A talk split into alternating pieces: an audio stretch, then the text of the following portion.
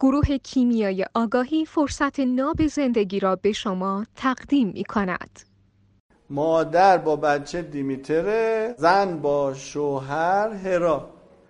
زن با شوهر یه جوری دهندگی می‌کنه هر دهندگی. حالا من نماد خوردن و خوردنی ها رو گفتم که بهتر ذهنتون تصویر سازی کنه و دیگه شابلون داشته باشید. نخواهیم برای هر کدومش بپرسین این کدوم بود؟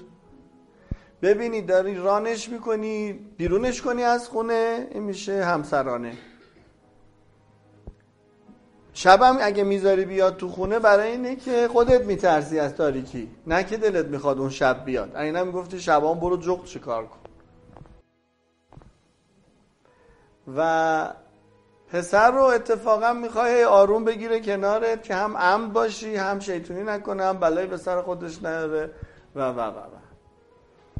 حالا اگر یه زنی در جایگاه همسری یعنی به غلط به گونه ای دهندگی کنه به شوهرش که شوهرش رو بخواد یه جوری نگر داره پیش خودش. حالا مثلا دوغ بده بهش بخوره ماست بخوره سالات کاهو بده نمی‌دونه هرچی حالا نماده.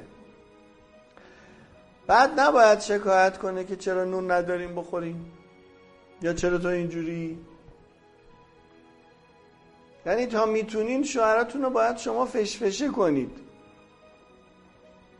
مثلا توی کارخونه قطعا اگر که مثلا تو سلفشون بهشون دوغ و ماس میدن خب حتما که اون وارد نیست. چون بعد نهار دیگه اینا کار بکن نیستن دیگه.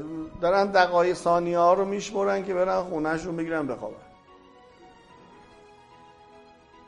حالا زن هم شوهرش را به همین شکل باید فش فشش کنه